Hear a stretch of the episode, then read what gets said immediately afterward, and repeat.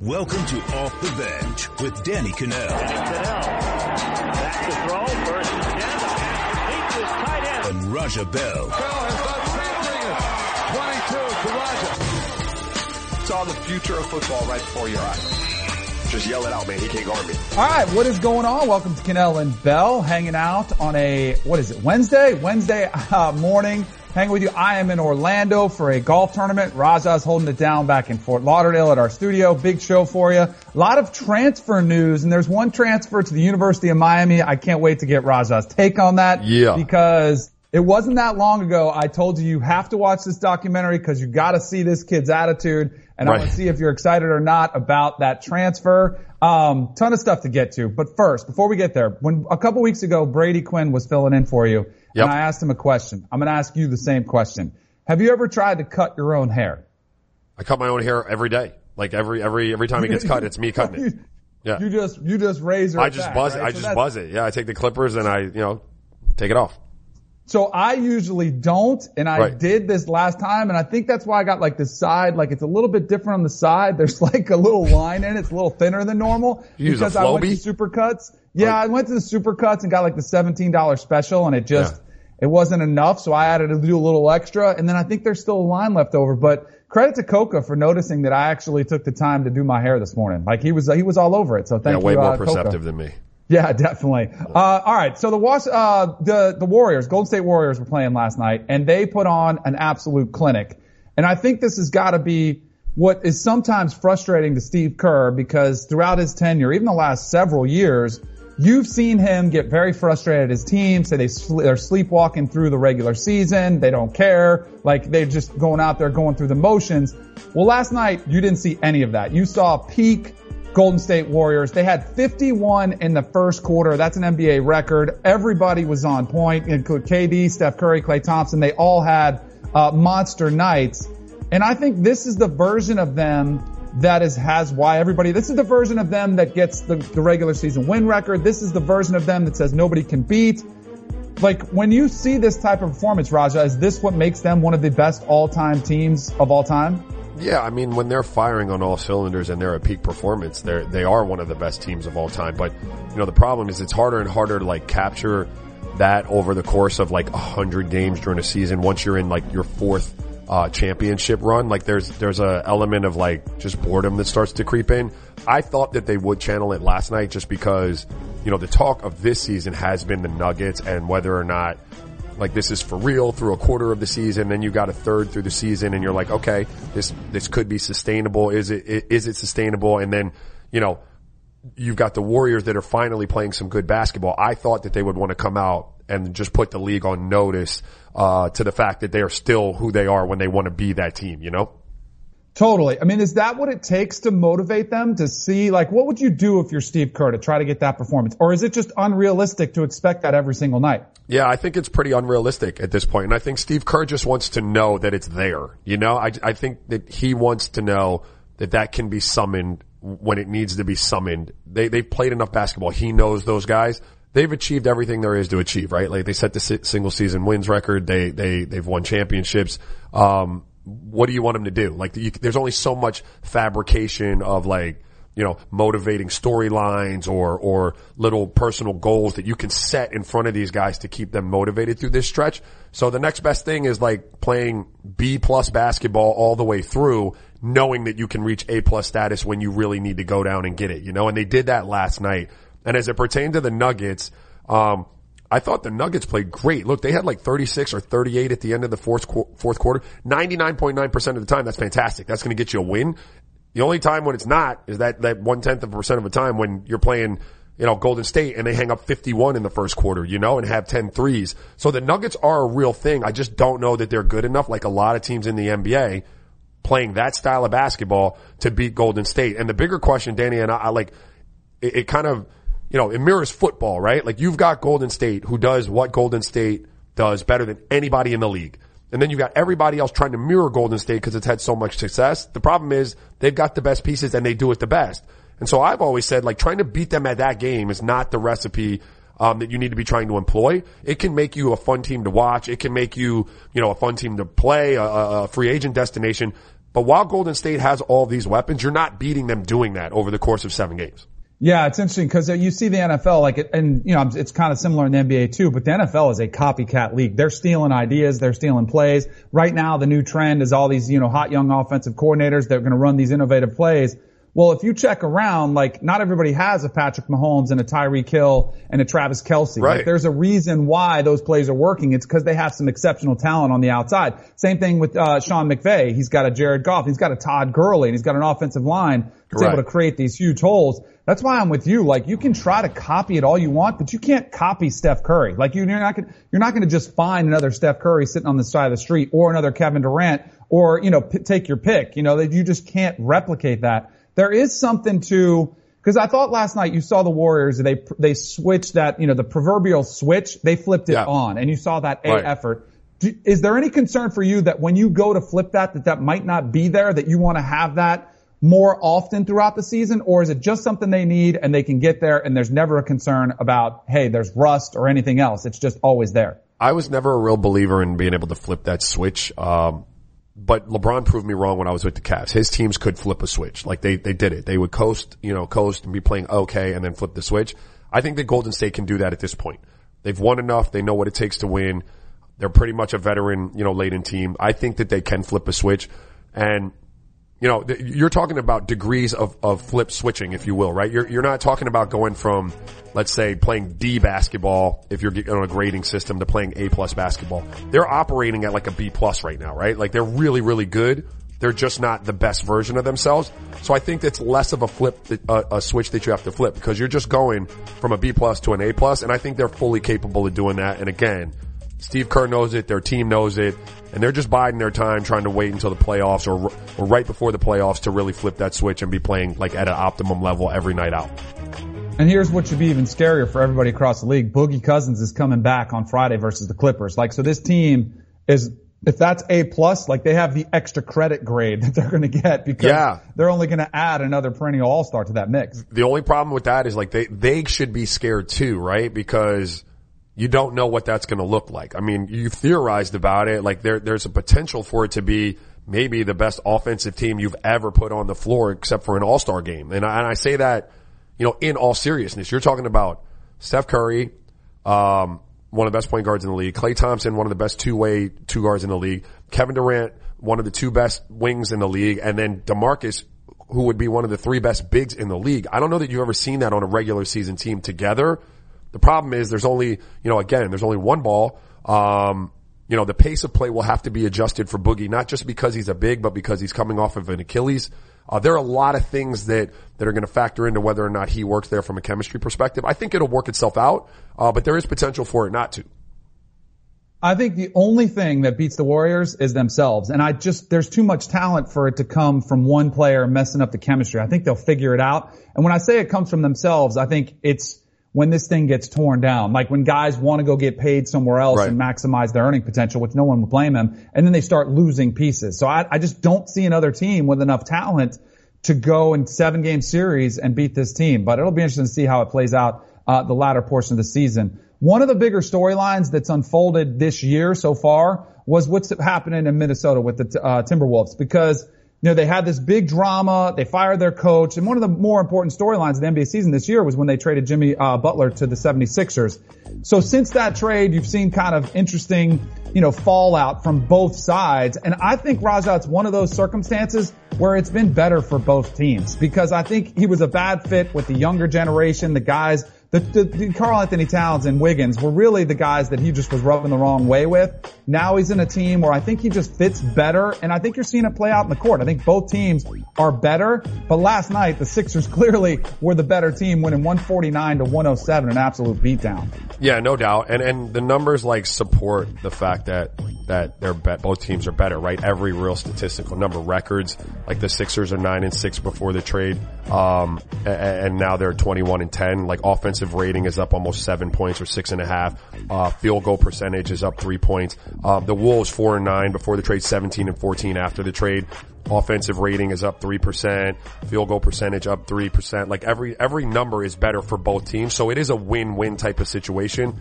Here's the issue I think, uh, that was put to bed last night.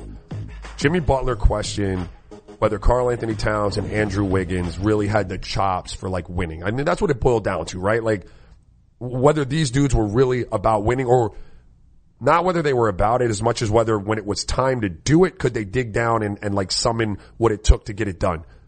Last night was their opportunity to do that and they both failed. Like Joel Embiid completely ate Karl-Anthony Towns lunch. Karl-Anthony Towns was a minus 42 last night. He is a great player, but this is a stage. This Joel Embiid is regarded as maybe the best big in our game. You want to be that if you're Karl-Anthony Towns, you're an alpha. You're ready for this game. You're ready to play. He had thir- I don't know, 13 and three rebounds. You had three rebounds. Joel Embiid went for what? 31 and 13. Andrew Wiggins, 12 points, four boards. All right. Ben Simmons, 20 and 11. You know what I mean? And, and then like that's just the two stars. We're not even talking about Jimmy Butler's 18 and whatever other numbers he had. Those dudes, the question still remains whether or not when it's nut crunching time, those guys are going to be ready to play and whether you can put them like in the driver's seat and have them get you to where you need to go. And I think that was Jimmy Butler's concern and it, it, it bore itself out, out last night in the game. Like they, they aren't ready to do that yet. And that was his major frustration with the situation there in, uh, in Minnesota.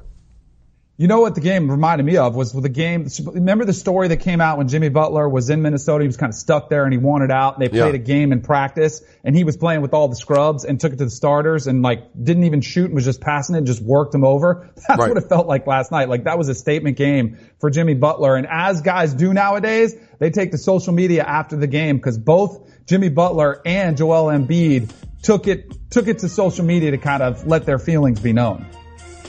Yeah, look, this is, I mean, again, this has got to be embarrassing for Minnesota. I know this is one game and I, and it may be an overreaction. These teams aren't even in the same conference, but you've got Jimmy Butler coming into town. Anytime I got traded or a dude got traded from us and was talking trash about us after he left, like I put a target on that game on my calendar. And if I was going to be good in any game that year, it was going to be that one. You know what I mean, Danny? Like if there was yeah. one game that I was going to be good in, it was going to be that damn game. And it's concerning for me that you got both of your stars, Karl-Anthony Towns and Andrew Wiggins, lay eggs in the biggest game of the year. Like emotionally, maybe not from a playoff, you know, uh, seeding standpoint, but from an emotional standpoint, from a pride standpoint, from a grown man standpoint, it's the biggest game of the year and you both come out and lay eggs. And it makes Jimmy Butler look like he was the guy that was right because this is one where they challenge you basically you know the relationship and what's transpired over the past. Then they go head to head on the court and you don't even keep a close game. Like it's not even close. Like where is the fight in you? And I think it's exactly what Jimmy Butler was referencing when he was talking about the issues that he had. And he was trying to call those dudes out and they didn't respond at the time and they sure didn't respond last night as all. I mean, it's just, I think it makes Jimmy Butler look like he's in the right here. When you're looking at the Sixers long term, yeah. is it a no-brainer that they sign him to a longer term deal or do you think, cause I mean, it has worked. It does seem better, but does he fit long term with the Sixers? Um, yeah, I think he can fit. I think they still have some stuff to work out. Um, you know, there was some rumblings a few weeks ago about there being some discord about how he fit in the offense and you heard Joel Embiid, Joel Embiid come out initially and say he didn't love his you know, new role within the offense with Jimmy Butler. So there's some things that need to be ironed out. But I do think that trio can work together. They have to supplement like with more shooting. They they have to get um, some floor floor spacers to go along with those ISO guys that they have there. Uh, but to take it back to what you said, last night's game, that's not it, like that's got nothing to do with basketball. That's grown that's grown man challenge type of stuff, right? Like that that's what that is. That's a personal uh, that's a personal affront to you as Andrew Wiggins and Karl-Anthony Towns, what Jimmy Butler did and said. And this game is your opportunity to put that to bed and put a stamp on it. And so that had nothing to do with basketball for me. That was grown man stuff. And, you know, they didn't step up and act like grown men last night. No, they didn't. And Jeff Teague called out his teammates afterward. He said, quote, that ain't no normal game. Them dudes got our head. Jimmy wanted to beat us. They all know that. Joel Embiid want to beat KAT. They ain't no normal game. There's nothing normal about that game they dogged us. Yeah. That is, I mean, that's, and that's him calling out his own dudes. Like that's as, that's as bad as look as it gets for Karl-Anthony Towns and Wiggins. Yeah. If you, if you want to be, if you consider yourself to be in the upper echelon of, of players in the league or at your position, when another guy in that category comes to town, let's, let's minus Jimmy Butler from the, from the equation. When you get Ben Simmons, if you're Andrew Wiggins coming to town, if you get Joel Embiid, if you're Karl-Anthony Towns coming to town, you have to, no pun intended, you have to put, you have to put everything you have into that game because that's your platform you know, to let the world know I am better than that cat or I am on his level. You know what I mean? And then you throw the Jimmy Butler grown man stuff into the equation and you better be ready to show the world that you're on that level. And they just, they just didn't do it. Should you ever set foot outside of the hotel, you will be shot. Don't miss the new Showtime limited series based on the international bestseller. For the last four years, I've been a prisoner. Why are they keeping you here? Starring Emmy Award winner Ewan McGregor. This is the brave new world that you dreamt of. Be very careful. You are still a prisoner here. Everything in this new world comes at cost. This is still my country. A Gentleman in Moscow, now streaming on Paramount Plus, only with the Paramount Plus with Showtime plan. All right, Raja. So Bruce Arians was hired by the Tampa Bay Buccaneers um, as their head coach just a few weeks ago. And what you typically don't see, it's kind of one of those unwritten rules, is for players or coaches to talk about other players on that aren't on their team, especially if it's a disparaging fashion. Like usually you're just going to talk great about everybody, wax poetic, and say how great they are. Well, Bruce Arians was talking about uh, Antonio Brown with Adam Schefter on his podcast, and I thought he had some really strong comments, but I think he's spot on, and I think it gives you a really good glimpse into some of the issues that the Steelers are facing with uh, facing with AB. So he said, "quote There's too much miscommunication, too much diva." I've heard so many stories. I like Antonio. He plays as hard as anybody on Sunday. He practices hard. He's just got to make better decisions off the field, be on time, do some of those little things. He was the hardest working. He and Emmanuel Sanders, boy, they went after, after it because Mike Tomlin used to tell them two dogs, one bone. And at the time we had Mike Wallace, Mike Wallace, Hines Ward. I mean, we had a pretty good run for one of them to get on the field. By the end of the season, they were both winning for us to go to the Super Bowl. I think this is a big problem in sports, not just the NFL, but the impact that guaranteed money, that fame that it has on players. And I think it's the hardest thing to tell going into it. But I think if I'm a, if I'm a team and I'm paying a guy and I'm going to pay him, even if it's only 30 million, like we say only, but that's like a smaller guarantee in the NFL, 30, 40, 50 million dollars. I want to make sure that guy's going to be the same player he was when I liked him and he was producing, as opposed to some guys when they get the money, it changes them and they get more comfortable and they start thinking, hey, I'm set for life. I don't have to do as much. And I think it's a big problem in sports because the money is so great that you are seeing guys shut it down and not giving as much effort once they get the money. Uh, yeah, that's a real thing. It can happen at times, especially, you know, in leagues where you're getting guaranteed money. You see NBA guys, you know, uh, chill for three, four years in the, in the middle of their contract or, you know, and then in, in, in their contract year, they pop up and they have another great year. Look, Antonio Brown, I mean, he could be a diva, um, but the stats that were just up since entering the league, he's like first or second in every tangible like receiving category. Like, uh, so yeah, he's a diva, but what he provides you on the field, like, is, is worth it. You know, and there's this, there's an equation, right? As long as your good outweighs your bad, like you put up with some of that stuff. Once, once your play starts to decline and diminish and you can't do what you used to do for me on the field, if I still have to deal with all these, you know, little headaches off the field, then you might not be worth it. But as for now, like, sure, is he a diva? Yeah but I don't think anybody's disputing that. I would, I would tell you probably Ben, Ben Roethlisberger is a diva. Now Ben Roethlisberger might want to be places on, he might be places on time and do stuff like that. But as it pertains to like, you know, being a sport and feeling like you're one of the greatest and want to be treating as such. I mean, that's essentially what you're talking about when, when being a diva. There are a lot of quarterbacks that are divas. There are probably running backs that are divas. Antonio Brown's a diva, but he's arguably the best wide receiver in the NFL. And there are going to be a lot of teams that are going to want to put up with that diva to, to get his production on the field. And Bruce Arians, like, look, I get it, but you don't ever want to alienate anyone. Like, let's say for some reason there's a scenario that unfolds and you can get Antonio Brown for nothing. You're telling me you wouldn't take him? Like you don't want to alienate any potential free agent uh, in, in an interview that you don't have to give. There was no reason for you to be out here. Keep my name out your mouth if I'm Antonio Brown. All right, here's what I'll say. Antonio Brown. If I was a team, here was a t- if I was a team I would not sign Antonio Brown no matter how good he was. Just like the same with Manny Machado, who's a free agent what? in baseball, and you're seeing that free. I'm Dude. telling you, it, the production Stop. doesn't matter. He's going to tear apart a locker room just like he did with the Pittsburgh Steelers. Like there's divisiveness. He's getting treated differently than everybody else, and it becomes a problem. And look, there is blame to go. I totally agree with you. I think Ben Roethlisberger is a total diva too. I think Mike Tomlin has mismanaged this whole situation, but Antonio Brown definitely deserves some of the blame too All I want is a guy who's going to be professional. And that's Right. where I would go to guys, guys like Larry Fitzgerald, guys like Julio Jones, guys who work and no matter how much money they make, it's not what drives them. They want to be great. And that's the hardest intangible Listen, it is Larry to figure Fitz, out. Larry Fitzgerald in his prime, okay. But I'm not taking Larry Fitzgerald right now because he's a better locker room guy than Antonio Brown when Antonio Brown can lead the league in receptions and touchdowns. So like, I, I'm with you in that there are problems that come. I also though believe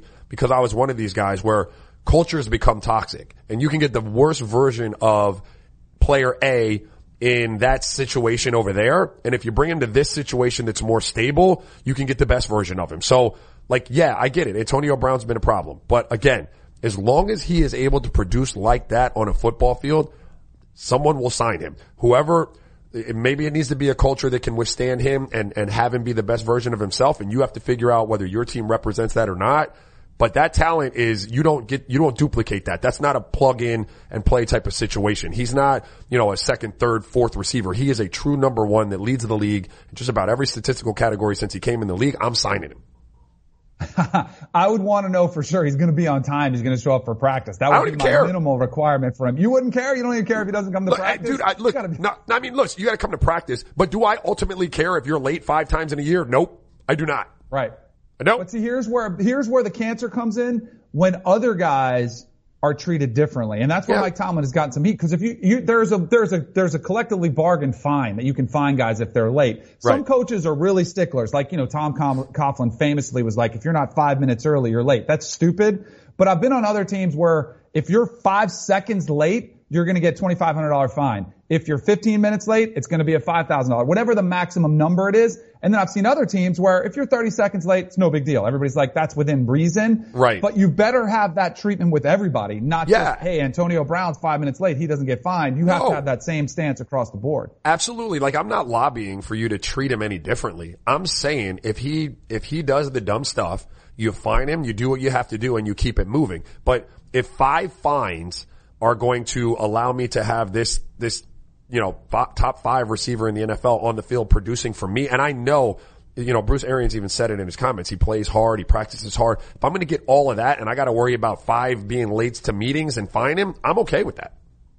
Yeah. I, I don't know. I, No, no, it's, it's, it's, no, but this is, you know, this is like, look, I say that and I could be the one that gets him in the locker room and he destroys my chem- my chemistry. Do you know what I mean? You say that and you could be the one that misses out on him going out there and, and scoring 16 touchdowns next year. Like that's, you know, it's the debate that every general manager is probably having with their coach and their, their, their, uh, owner right now.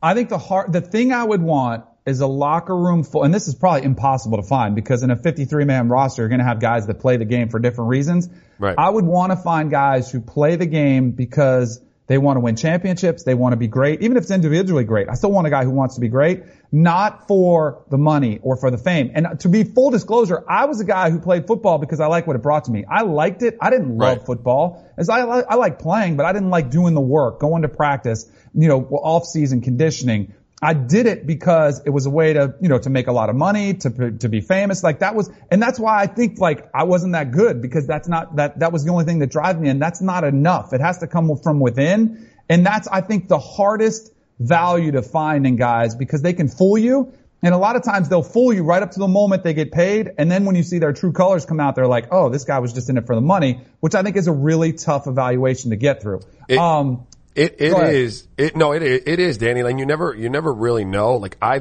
I love the game, uh, but I never was going to take less than than I thought I was worth. Do you know what I mean? Like I I wanted Yeah. to maximize my opportunity to make money, but I genuinely love the game.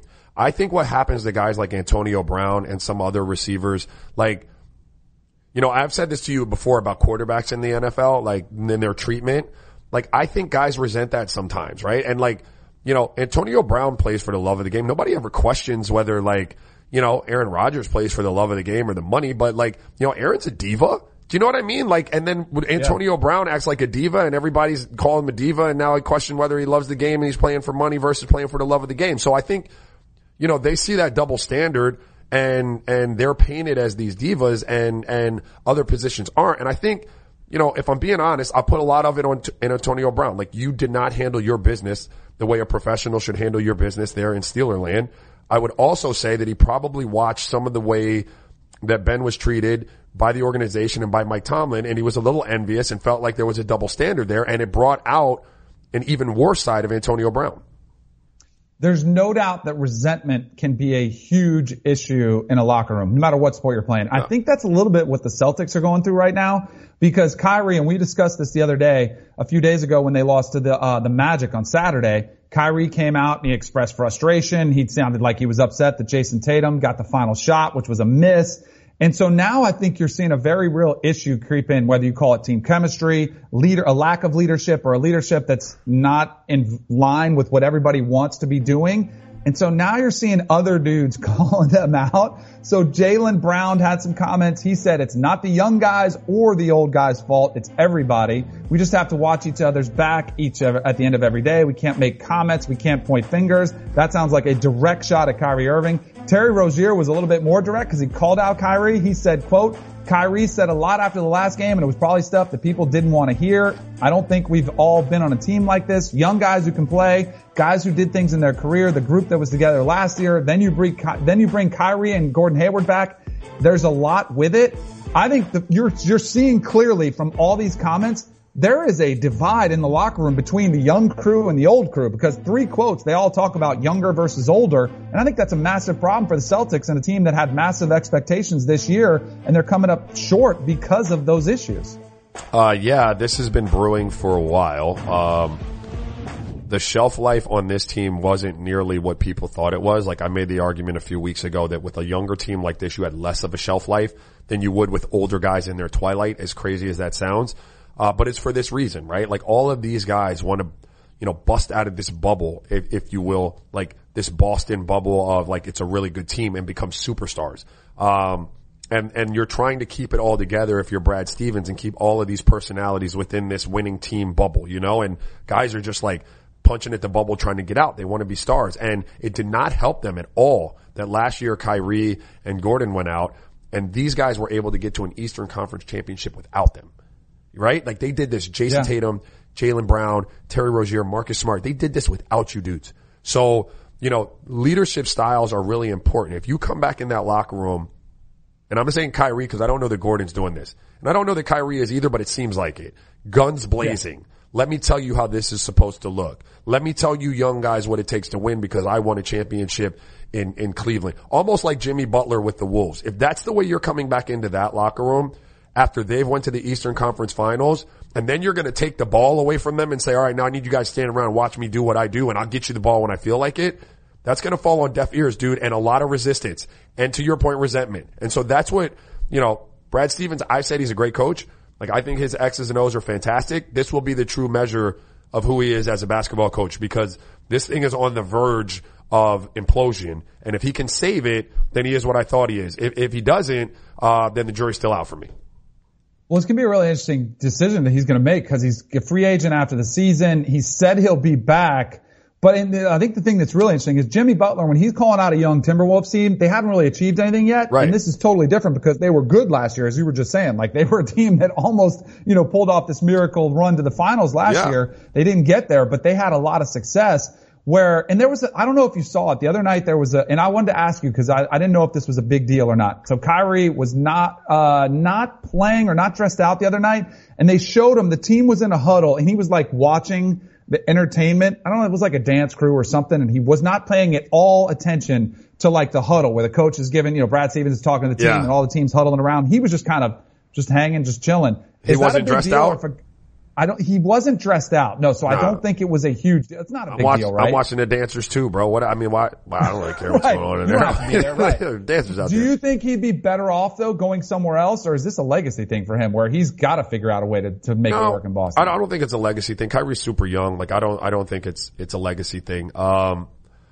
I, I, I, I think if they're going to keep all of that young talent, that Kyrie probably needs to find another destination. Like that, that's just me being honest. Like I, I not that they can't win, but you're always going to deal with this if you keep that group of guys because they're, they've got, again, skill sets that all kind of overlap each other and are on top of each other's toes. They got, you know, windows of opportunity to maximize stardom and money that, that kind of conflict with each other. So, if you're going to keep this roster, then yeah, probably Kyrie would probably need to find another situation, you know, that, that, that, that, that he could, uh, you know, win in. But if you're going to use some of these assets and you have some to move on and, and try to entice like an, an Anthony or the Pelicans to part with Anthony Davis or, you know, any other name. I don't know. I haven't gone down the list of guys that are available, but they're if they're going to pay him with another guy, uh, that, that has a different skill set, is in a different part of his career, he's kind of already established as a star, so they're not fighting for that stardom, then Boston has a really good thing set up. They've just got too many of the same type of player, um, at the same point in their career right now.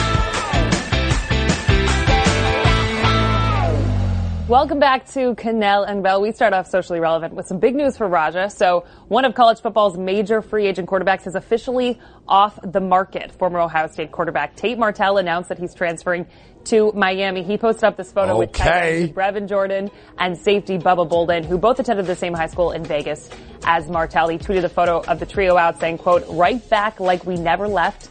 I'm a Hurricane. He chose the Hurricanes over West Virginia and Louisville, which were two programs he visited over the weekend. So Raja, your Canes have been on a hunt for a quarterback for a while now. We know Danny's not necessarily a big fan, but Raja, are you happy to have him in the 305?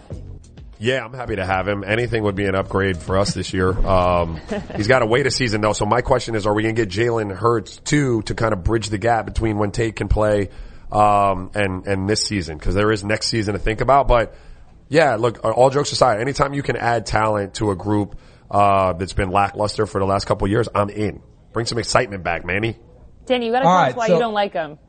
Well, I got to give you a little backstory, a little Okay. context, because it was earlier this summer, and I was going through Netflix, and I was watching this show QB1. It's a documentary. It follows high school quarterbacks around through their recruiting process, through their senior years.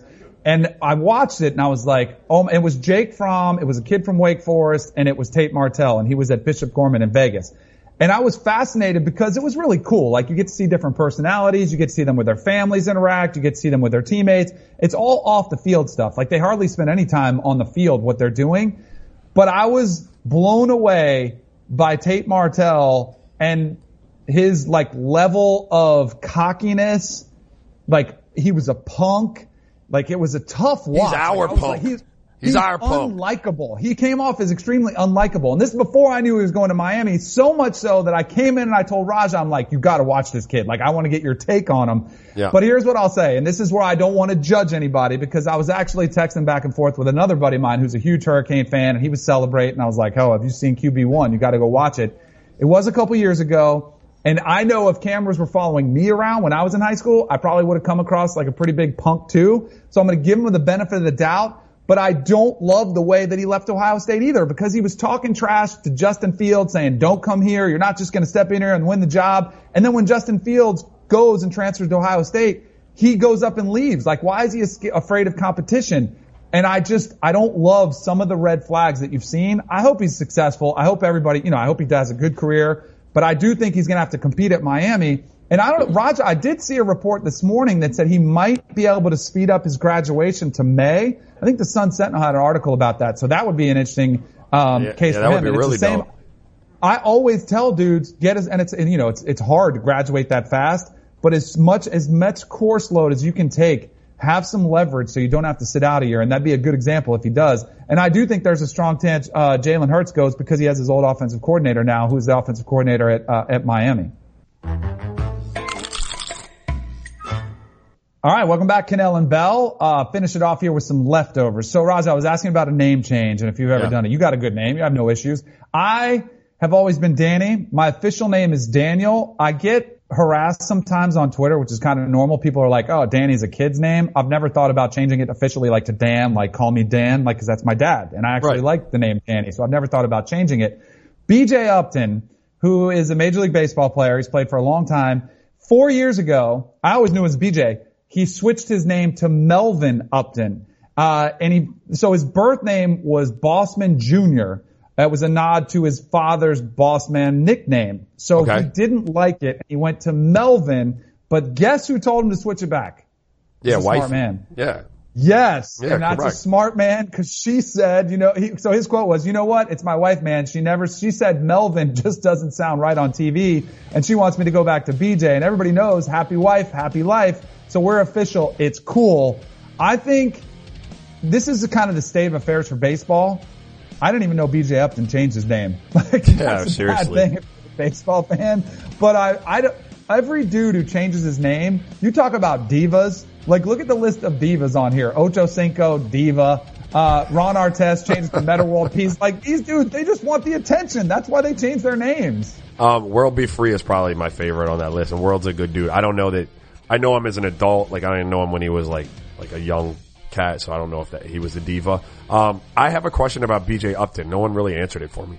Was his original name BJ as a nod to his dad's boss man, or was his actual name Boss Man Jr.? That's a great question. I'm guessing that Melvin was his birth certificate name and he wanted to go back to that. And Okay. Boss Man was just, they called him Boss Man Jr. because it was his dad's nickname. I'm assuming. I mean, I don't, I don't know. I'm making, maybe I'm making an Yeah, I, assumption. I but- was curious. I, anyway. Yeah, it, it could be. There have definitely been some great nicknames. Uh, I am here in Orlando this week, UCF country. I went for a run this morning in my UCF national championship her, uh, shirt this morning. Right. People were honking at me, like giving me the thumbs up, saying, "Yeah, way to go." They're going to have a new quarterback potentially. Brandon Wimbush, who was at Notre Dame this past season, started the first four games, then got benched for Ian Book he has decided to transfer to UCF. I think it's a couple things. One, I think it's a good sign for UCF that they're able to get top tier Sure. transfers. I think it speaks to the success of their program. The concerning thing, I also think it means McKenzie Milton's probably not going to be back for a year, which I don't think anybody thought he was because it was such a gruesome injury. But I do think, like I had a couple UCF fans reach out and say, what do you think on Twitter? I think it's a, it's a good, like you want depth at the position, but he's got to improve as a passer if, because their system, they throw the ball a lot and he was barely over over 50%. But I would like to see him improve some, and he's going to have to in order to keep up the level of play that they've seen at UCF. And he's also going to have to beat out Darriel Mack, who started in McKenzie Milton's place and played pretty well when he was uh, when he was hurt. Yeah, agree. Darriel Max was was tough. Like he missed some throws too, but um, I, I think what I take away from it because you, you you have a better take on like whether he his pass completion percentage is up to snuff and all of that. I, I just think that that is all good for UCF to be getting like Notre Dame transfers. Looking at them, you know, like you're talking about major programs uh, that would entice a guy like like Brandon Wimbush, and that puts you in that category for me if you're UCF. So good for you guys. So I was checking out uh, Instagram this morning, and I Yeah. saw one Ty Boogie. Ty Oh, word, on word. on Yeah, his game. yeah. Yours- that's your 11 year old, right? No, that's my that's my ten year old. Oh, that's your 10 year old. But Yeah. your 11 year old is what, sixth grade? He's a sixth grader. Yeah. Do you think he'll get any scholarship offers in seventh grade? No, what are you talking about, bro? I think he might. I think he I- might. Cause I think we're, I think what you're seeing coaches do is they look for talent. And if they see you played in the NBA, I think they'll see him working on his skills. I think they might offer him.